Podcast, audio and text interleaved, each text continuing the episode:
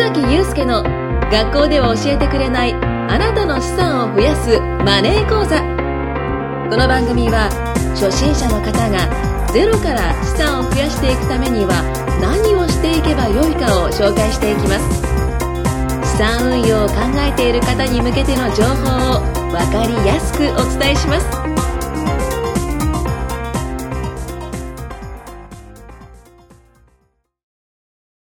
須崎祐介の学校では教えてくれないあなたの資産を増やすマネー講座えよろよろしくお願いしよろますしくお願いします。始まりましたついにね。始まりました始まりました。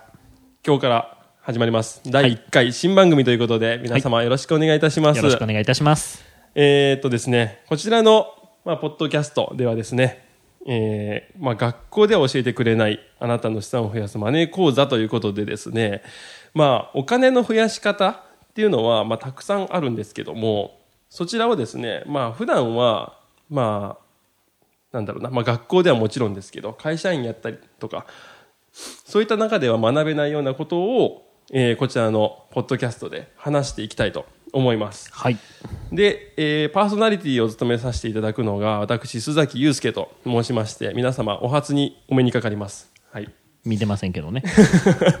そうですね。はいポッドキャストなんでね。はい。はい。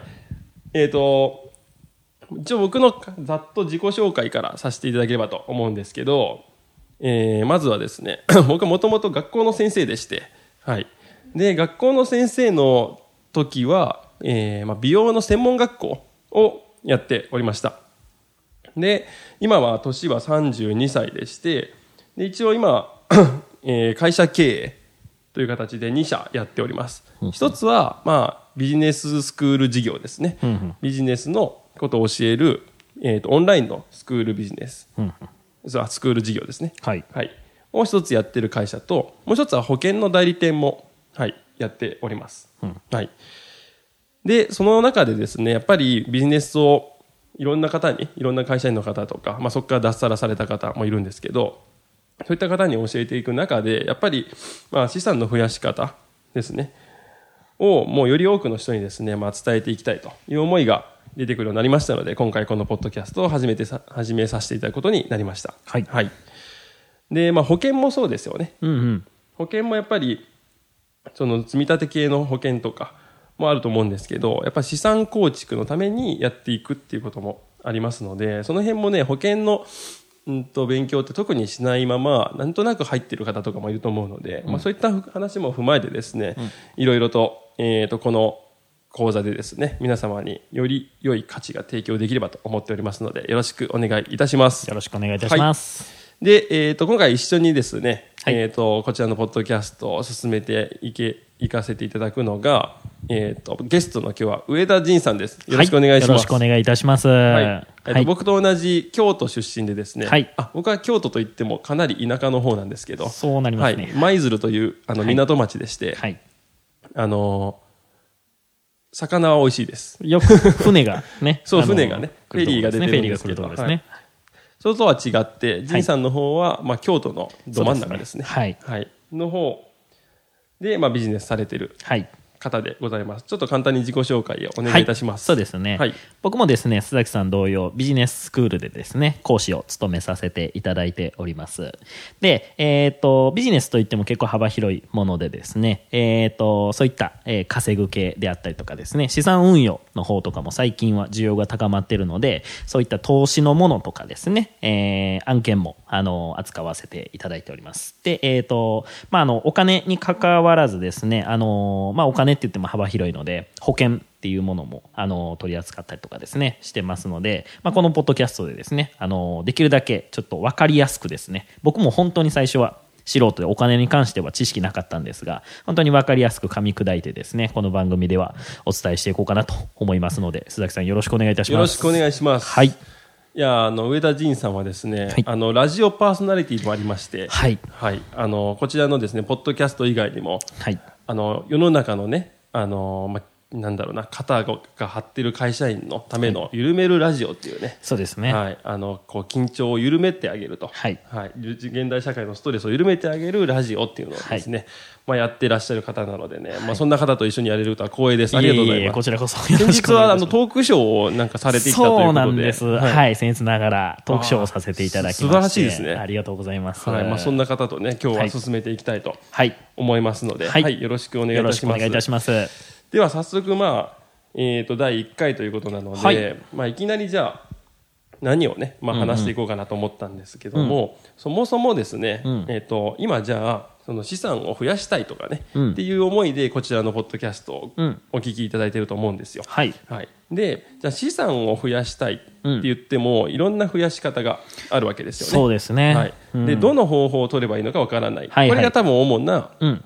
よくいただくお問い合わせだったり、お悩みだったりするんですけども、うんまあ、その資産の増やし方、うんえー、と僕の場合はまあビジネススクールやってますので、はいじゃあまずビジネスで、えー、とお金を稼いでいきましょうとか、うんうんうん。あとはまあ投資のアドバイスもさせてもらってますので、はいじゃあお金があるのであればそれを投資に回して、うんでお金でお金を増やしていきましょうだったりとか、うんうんうんっていう話もありますよね。はい。いろいろお金の増やし方っていうのはあります。ありますね。はいうんで、えー、とそれぞれですね、えーまあ、多分皆さんの持っている悩みとは悩みとか千差万別あると思うんですけど、うんうん。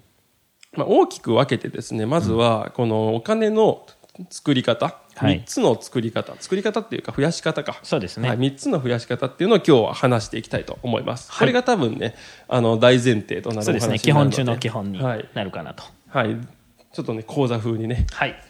事業風に進めていきたいと進めていきましょう。思はい。ます ではまずですね、えー、とまず皆さんがお金を増やしたいと思った時に、まあ、あの先ほど投資の話言いましたけど投資っていうのは、まあ、お金が手元にまあないとお金を増やせませんよね。はい。例えば株をじゃあやりましょう。うん。とやったと思ったとしても、まあ、株を買うお金が必要だし、はい。FX だったりとかもそうですよね、うん。FX は為替の為あ為替で、えーとまあ、お金の、ね、差額で増やしていくっていう形になるんですけど、その為替を利用する以上は、まあ、外貨を買わなきゃなんないわけなんで、はいお金がどうしても必要なわけです。うん。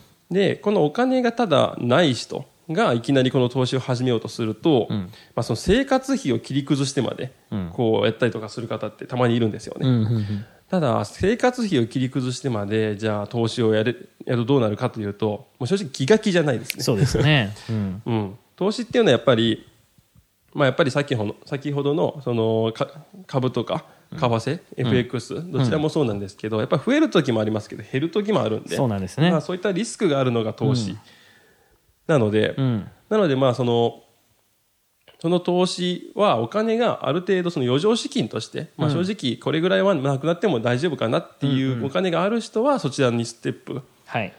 アップとして進んでいけばいいかなと思っているんですが、それがない場合はまずはお金をその生み出すところ0から1を作りましょうっていうところからやった方がいいかなとうん。思います、はい。それが最初のファーストステップ、はい。お金を稼ぐっていうフェーズですね、うん。はい、この第一ステップお金を稼ぐのフェーズこちらに関しては、まあ、投資ではなく、まあ、ビジネスが一番いいですねそうですね。はいうん。ビジネスってなるとじゃあ何があるのかっていうといろいろビジネスもあると思います例えば、えっ、とネットワークビジネスとか、うんうん。あとは、まあ、アフィリエイトとか、うん。まあ、あとはまあ僕がメインで教えている物販ビジネスも、まあ、ビジネスですね、うん物を安く仕入れて高く売るとか、うん。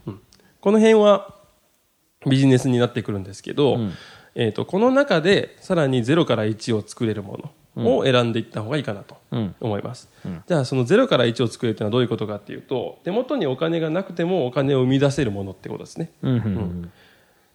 じゃあ今の話で言うとどれがそうなんだって思うと思うんですけど、まあ、一番わかりやすいのは、えー、とアフィリエイトですねブログだったりとかを書いて、そのブログに広告バナーを貼って、うん。その広告バナーから誰かがその商品をこうその広告を踏んで買ってくれたら、ん。そちらの紹介料として20%ぐらいがブログ書いた人に入ると。なるほど。この仕組みだったらブログ書くだけなんで、うん。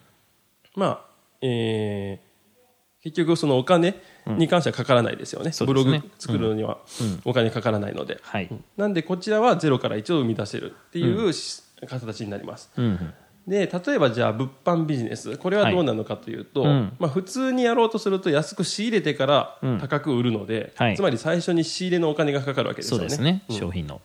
はい、なんでこの形だと、まあ、最初にお金がかかるから、まあ、0から1ゼロからはできないだろうと思うかもしれませんが、はいまあ、物販ビジネスもそのやり方によっては0から1を作る方法もあって、うんうん例えば無在庫転売っていう形、はいはい。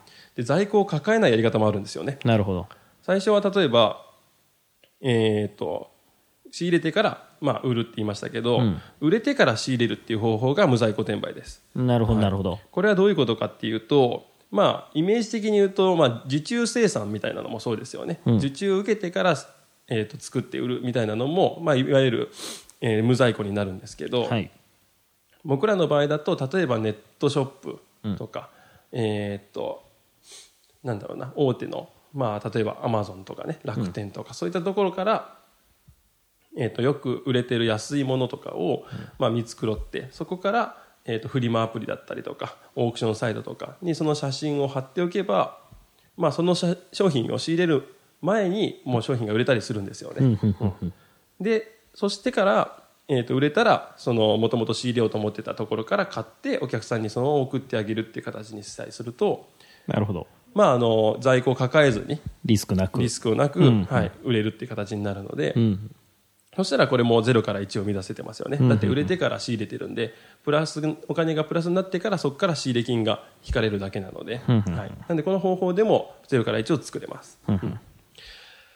あとはまあ先ほどのそのネットワークビジネスとかねはい。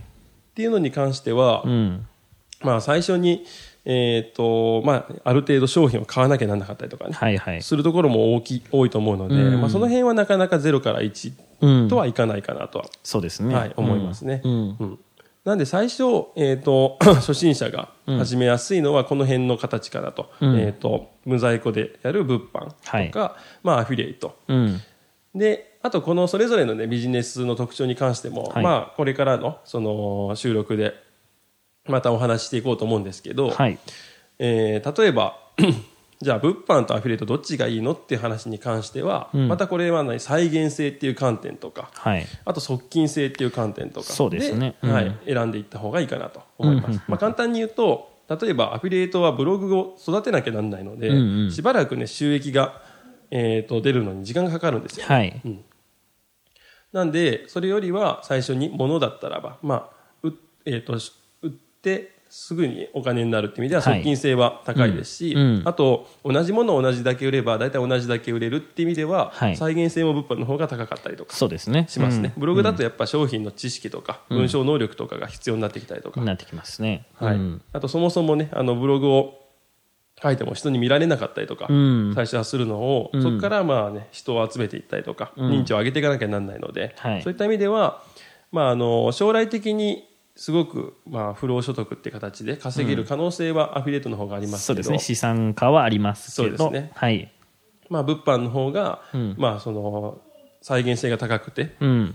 まあ、側近性も高いかなとは言えますね。そうですねうんはいまあ、この辺の話はねちょっとまた細かくなってくるので、うん今後の講座でお話ししていきますがまずこの0から1を作って稼ぐっていうことをやっていくとはい。でこのお金が稼げてから、まあ、この稼げたお金を使って増やしていく。そうですね。投資に回していくとか、うん。まあ、ビジネスだったらば広告にかけるとか、うん。うんうん自分のブランディングにかけるとか、うん。っていう形でお金を使って増やすフェーズ。これが普通ステップ目ですね、はい。はい、なんでまずはお金を稼いだらそれを使って増やすと。うん。